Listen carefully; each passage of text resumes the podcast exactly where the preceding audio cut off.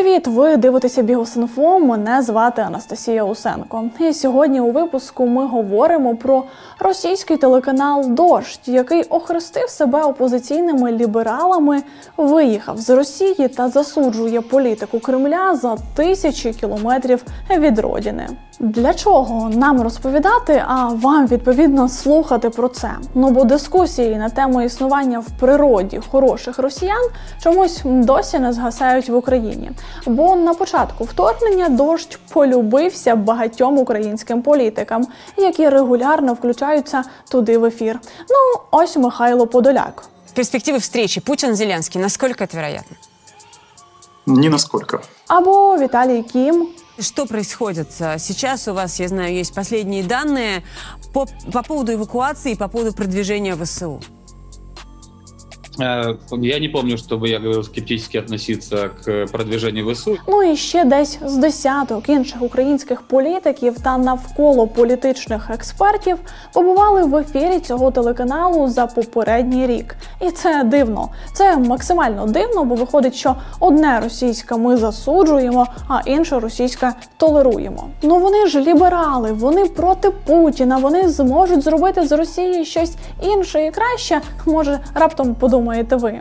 І це найкраще пояснення, чому ж ми сьогодні говоримо про дощ. Ні, вони не хороші, і ні, вони не білі і пухнасті. Так, вони мало чим відрізняються від інших своїх співвітчизників.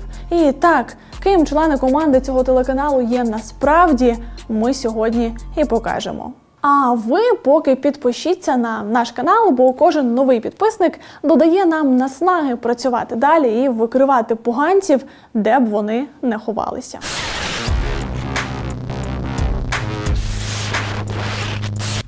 Дощ це російський канал, який називає себе незалежним міжнародним російським мовником. Його запустили ще у 2010-му у Москві. і Майже відразу канал охрестив себе як опозиційний до кремлівської влади. Традиційно для російських лібералів опозиційність Кремля закінчилася на українському питанні, зокрема й Криму. Мовлення дождя в Україні під забороною вже більше п'яти років з 2017-го. За що? За два порушення. По-перше, в ефірі телеканалу Крим зображали як територію Росії, а по-друге, через зображення російської реклами. У Росії ж дощ протримався аж до березня минулого року. Тоді, вже після вторгнення російської армії в Україну, самі журналісти та працівники редакції почали виїжджати. Як пояснила сама редакція дождя, щоб не зазнавати переслідувань з боку російської влади. Влітку редакція каналу організовано перебралася до Латвії, отримала там ліцензію на мовлення та відновила щоденні програми на Ютубі. У своїх ефірах журналісти дождя регулярно обговорюють війну в Україні, засуджують російську агресію, виступають проти мобілізації у Росії і кремлівського режиму загалом. Але можна вивести журналістів з Росії, але імперськість нехай і не таку масштабну, як на усіляких Росіях 24, але все ж імперськість вивести з них, мабуть, неможливо. Що і почала доводити редакція дождя у своїх ефірах у Латвії. Ось у серпні минулого року на дожді показують матеріал, присвячений дню російського прапору. Ну окей, російський канал, російський прапор, хай показують. Але ні, бо показують вони чомусь святкування цього знаменного дня в українських окупованих містах. Журналісти дають нарізку відео з різних міст. Нарізки російських пісень розказують, як проходило святкування без засудження, без критики, просто констатуючи факт, як же весело співають і махають триколорами на окупованих територіях Запорізької та Херсонської областей. Усі відео, звісно ж, з пропагандистських російських ресурсів. Отмечали праздник и на оккупированных украинских территориях. Самое большое празднование Дня флага России на оккупированных территориях прошло, пожалуй, в Херсоне. Я родилась в России и большую свою жизнь прожила ну, в Херсонской области. Над городом развернули триколор. Вчера, в воскресенье, прошел концерт.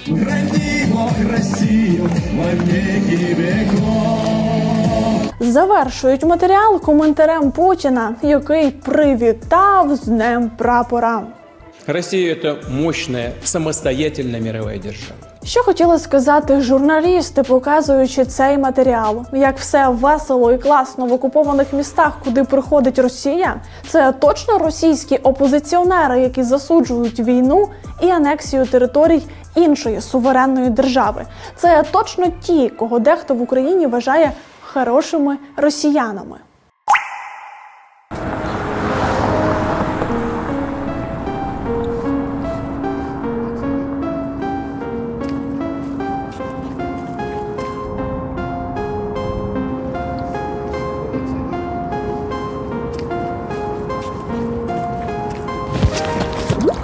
От халепа. Дідько, вони як нирка зараз коштують. Ну, вибач, зараз спробую все виправити. Пошукаємо тобі новий на Аліекспресі. Ні, ні, ні, стій. Я вже якось хотів там щось замовляти, але якось стрьомно. Та перестань, це дуже просто, це дешевше, а з Letyshops ще й кешбек отримаємо. Леті що? Letyshops – це сервіс, з яким твої покупки на Аліекспресі стають ще вигіднішими. Пішли, покажу. І справді ж все дуже просто. Реєструйся на сайті або завантажуй додаток, активуй гарячий кешбек в Аліекспрес, а далі обирай товар і замовляй як зазвичай. І все, все. І я просто отримую кешбек? Є стандартно 5% від суми покупки, але зараз діє гарячий, тобто збільшений втричі кешбек аж до 15%. І Якраз сьогодні на Аліекспресі розпродаж смартфонів OnePlus, тож з гарячим кешбеком вийде ще вигідніше. Ха, як вчасно ми твій старий втопили, а? Хм, супер. А що потім з цим кешбеком робити? Та що хочеш, після покупки на Алі він повернеться на твій рахунок у Letyshops, а далі можеш вивести його на картку, на телефон чи на благодійність. Тут на ЗСУ збирають. О, файно. Та що файно, реєструйся у Letyshops і давай вже щось купимо. О, ледь не забув. Більше інформації і всі необхідні посилання в описі під цим відео. Вадим, Вадим, да почекай ти!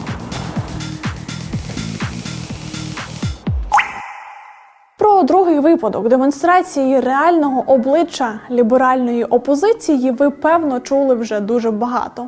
Це виступ ведучого Олексія Коростельова, який у прямому ефірі розповів, що канал допомагає російським військовим.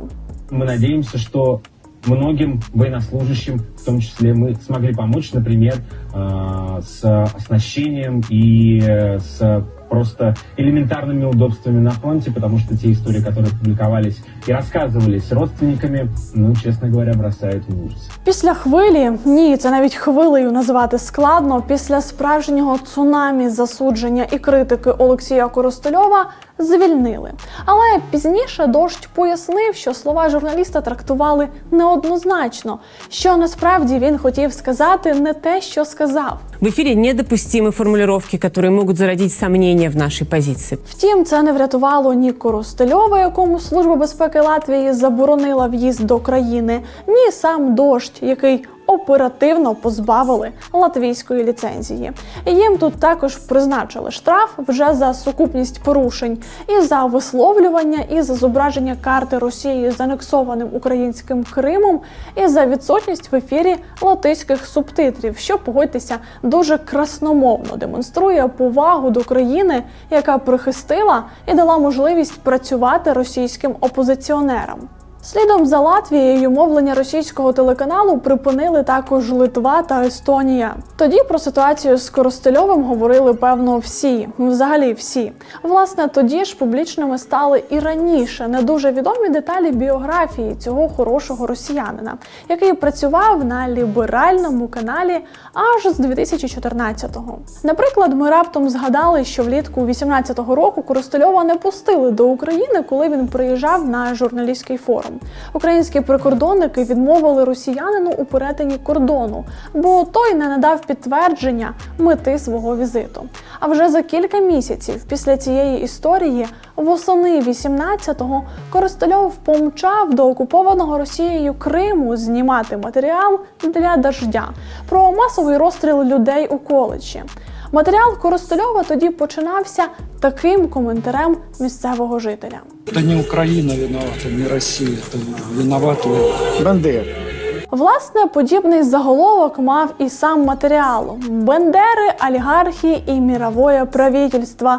Керчь ищет виновних в масовому убійстві.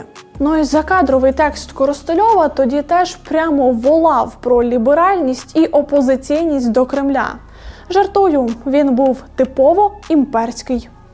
Впервые за четыре года после воссоединения российские флаги приспустили во городе. Угу, чотири года після воссоєдінення. І тоді, після минулорічного скандалу з Коростельовим, ми всі власне обмежилися розбором одного конкретного персонажа з дождя, забувши, що телеканал це багато людей, прям дуже багато.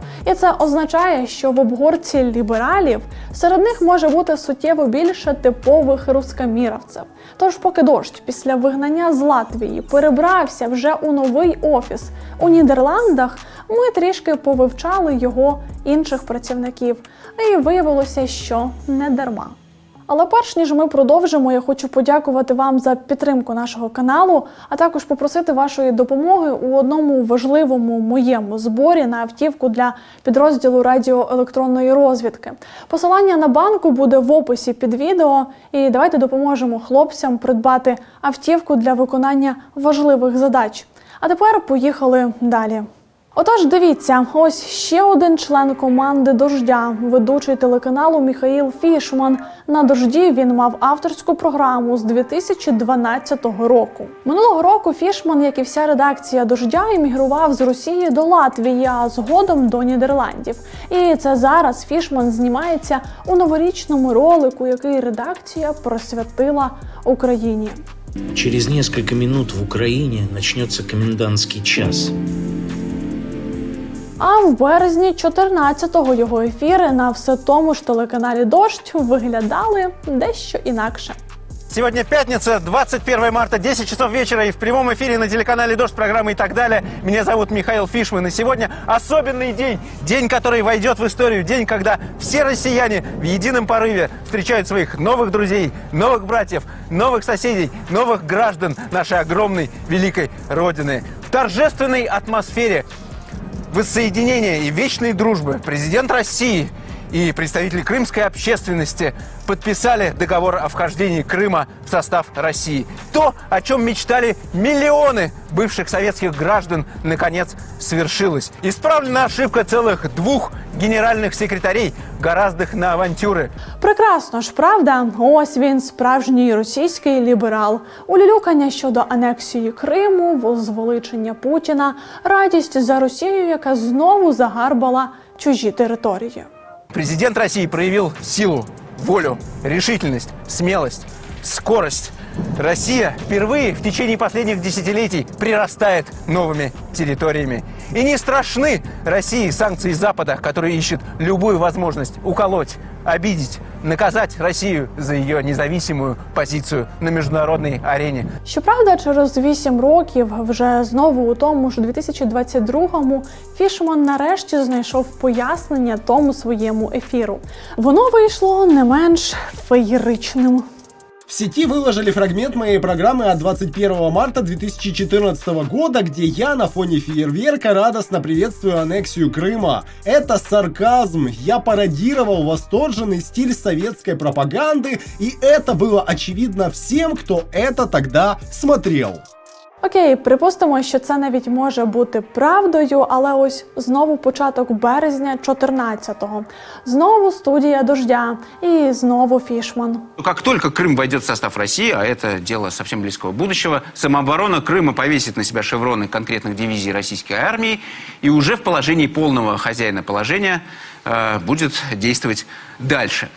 Э, население при этом, судя по всему, весь этот процесс с- похоже поддерживает. Теж сарказм і пародія чи ні? Ось ще цікавинки. Фото 15, 16 і 17 років з щорічної програми Прямий розговор з Дмитрієм Медведєвим. На зустріч з тодішнім головою уряду, господи, цей божевільний, який нині в кожному своєму дописі погрожує усьому світу ядерною зброєю, був вже і проксі президентом, і головою уряду, і який же жах. Так, відволіклася на зустріч з тодішнім головою уряду запрошували п'ятьох журналістів, серед яких були, звісно ж, пул представників прокремлівських медіа і, і дощ, який три роки поспіль представляв саме Фішман. Ось Фішман радісно посміхається. І, звісно ж, ніяких гострих питань, яких варто було б очікувати від опозиційного журналіста, не задає Если действительно Владимир Путин пойдет на выборы, и вы его поддержите, это выдвижение поддержите, то к концу следующего срока и выиграет, ну, в этом мало кто сомневается. Ну а ось вже дуже свіжий фішман зараз ефірить з новенького офісу дождя у Нідерландах. Сюжет з назвою «Почему Україна може дати Росії захватіть Бахмут. Міхаїл аналізує, а чому ж Україна не відступає з Бахмуту? Ну, і як аналізує? Украина теряет подготовленных военных. И, как пишет Wall Street Journal, украинские военные тоже уже спрашивают, зачем? Солдат спецназа, который недавно воевал в Бахмуте, сказал, что украинцы несут большие потери, в том числе уже потеряв некоторых из лучших и самых опытных солдат. Моральный дух из-за этого страдает. Це доволі нестерпно, але тримаємося, бо попереду ще персонажі. Наприклад, Тіхан Зятко, головний редактор дождя. І ви не повірите, але він теж до стобіса саркастичний. І теж цей сарказм чомусь знову стосується Криму. Крим! Добро пожаловать в Росію! Написав Дзятко у своєму твіттері навесні 2014 року після російської окупації Криму. А вже у 2022-му, коли Дзятко разом з рештою редакції дождя виїхав з Росії і став іноагентом, то почав виправдовувати свої слова про Крим угу, сарказмом. Твіт саркастичний. Дивина якась. Ці російські ліберали аж вісім років приховували свої потужні гумористичні таланти і раптово влаштували парад зізнань, тоді, коли нарешті прийшов час реально відповідати за свої слова і дії. Після повномасштабного вторгнення Росії в Україну Дзятко, як і решта редакції, вів ефіри з Латвії. Звісно ж, дуже ліберальні і дуже опозиційні. Ось в одному з випусків Дзятко надає слово російському десантнику, який воював в Україні. На момент запису цього ефіру співрозмовник Дзятка перебував на території Росії і був діючим військовослужбовцем російської армії. Пізніше виїхав з країни і почав переховуватися. Окупант написав книгу Зов, у якій розповів про два місяці на війні в Україні. А в ефірі він навіть шкодує, що став учасником повномасштабного вторгнення, але шкодує якось, якось дивно. Він шкодує. Мы будем э, участвовать в э, референдуме ДНР ЛНР. Лично я так считал. Вот. Но все оказалось несколько иначе. Мне очень сложно говорить на самом деле э, что-то негативное о своей потому что я являюсь все равно патриотом своей страны. Яка класна логіка у російського десантника? Окей, стану окупантом, постріляю, повбиваю, але виключно, щоб брати участь у псевдореферендумах на територіях окупованих Донецької і Луганської областей. Геніально! І не менш геніальним рішенням було включати цього персонажа в телеефір. Чим керувався Дзятко? Ну, може, колись він теж назве це включення сарказмом.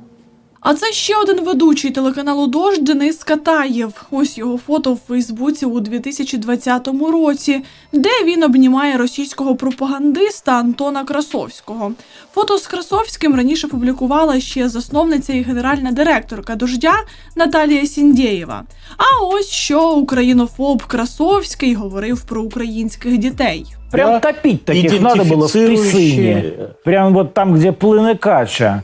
Вот прям топить этих детей, топить. Чи є ще питання до журналістів дождя? Думаю, питань немає. Ще один цікавий кадр з колективу телеканалу Дождь Дар'я Шокліцова. Дар'я працює тут продюсеркою і теж демонструє нам всю велич ліберальності і опозиційності. Зараз Дар'я в Амстердамі разом з командою каналу, про що вона постійно розповідає у своєму інстаграмі. То показує румтур, то тренування, то закулісся роботи. Словом, такий типовий дівчачий інстаграм. Але публічно Дар'я часто плачеться, як сильно хоче повернутися до Москви. І чесно кажучи, зовсім не схоже, що дівчина тікала від незгоди з війною і з злочинним російським режимом, який збирається її ув'язнити. Зате схоже, що це just business. Изначально планировала ехать на буквально 2-3 месяца, как на проектную работу, типа помочь в запуске канала. Меня с Москвой очень многое связывает. Э, Люди, стендап, спорт и так далее. Вот. Плюс я в Москве работала на канале World Fashion Channel, продолжаю там работать.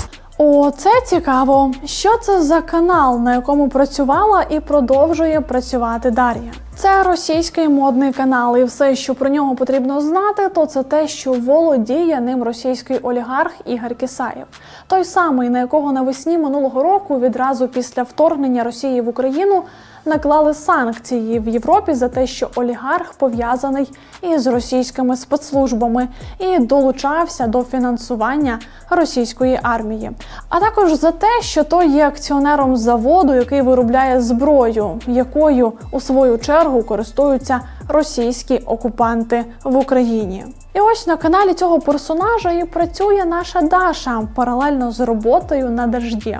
Унікальний випадок. Сьогодні я ліберальна, опозиційна і засуджую війну. А завтра я допомагаю заробляти олігарху, який виробляє зброю для вбивства українців. А післязавтра я знову ліберальна, а потім знову працюю на олігарха. І так, це позиція. Ну і куди ж без Криму? Теми, на якій ламаються всі російські ліберали. Дівчина полюбляє окупований Росією Крим і розказує, що інколи їздила туди тричі на рік. Розказує і виставляє купу фотографій звідти. А ще раніше Даша працювала на телеканалі Москва 24 така ж пропагандистська інформаційна помийка, як і решта російських телеканалів. Щоправда, більш регіонального масштабу, але суть не змінюється. Ну і ще одну показову штуку ми знайшли в інстаграмі Дар'ї. Ось тут вона хвалиться фотографією Стівеном Сігалом, американським актором, який отримав з рук Путіна російський паспорт. Сігал улюбленець кремлівської влади, улюбленець настільки, що у різні роки росіяни навіть лобіювали його призначення в американський уряд, але їм на щастя не вдалося досягнути успіху. Тож Сігал все частіше приїжджав до Росії, катався в окупований Крим ходив на парад у Москві і, врешті, навіть був гостем на інавгурації Путіна. Ну і звісно ж, такий послужний список путінського адепта аж ніяк не збентежив продюсерку дождя, яка радісно з ним фотографувалася, написавши під світлинами Он даже звучить і пахне як легенда. Що ж, треба визнати, кадрова політика дождя теж звучить, а ще дуже сильно пахне. Можете погоджуватися або ні, але особисто я не вірю в існування в медіаполі ні хороших росіян, ні так званої російської опозиції. Так, є ті, хто непогано маскується, і ті, хто банально експлуатує створені образи для комфортної роботи в теплих і світлих. Європейських офісах, тож виходить, що в ситуації з дождем це якраз про роботу. Вони працюють опозиціонерами і лібералами вдень, а ввечері пишуть твіти про Крим чи паралельно щось роблять на каналі підсанкційного олігарха зброяра.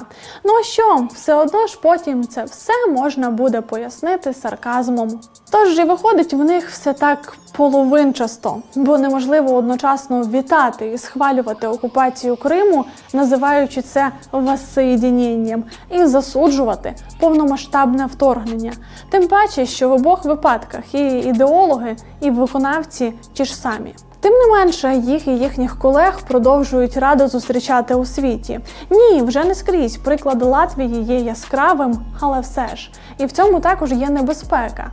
Маскуючись під противників режиму Кремля, ці люди отримують довіру європейського глядача і в результаті можуть використовувати її не в інтересах України, звісно ж. Так, на сьогодні у мене все, але ще момент. Ми ж постійно розбираємо на молекули роботу російських пропагандистів і нещодавно аналізували роботу прокремлівських діячів в Сполучених Штатах і Німеччині. Тож, якщо ви ще не бачили цей випуск, то посилання з'явиться на екрані. Раджу вам подивитися. А ще поділіться своїми враженнями про редакцію і контент телеканалу Дождь. Залиште коментар, чи вважаєте ви їх хорошими росіянами. І не забудьте поставити цьому відео вподобайку і підписатися на наш канал, аби не пропускати нові відео.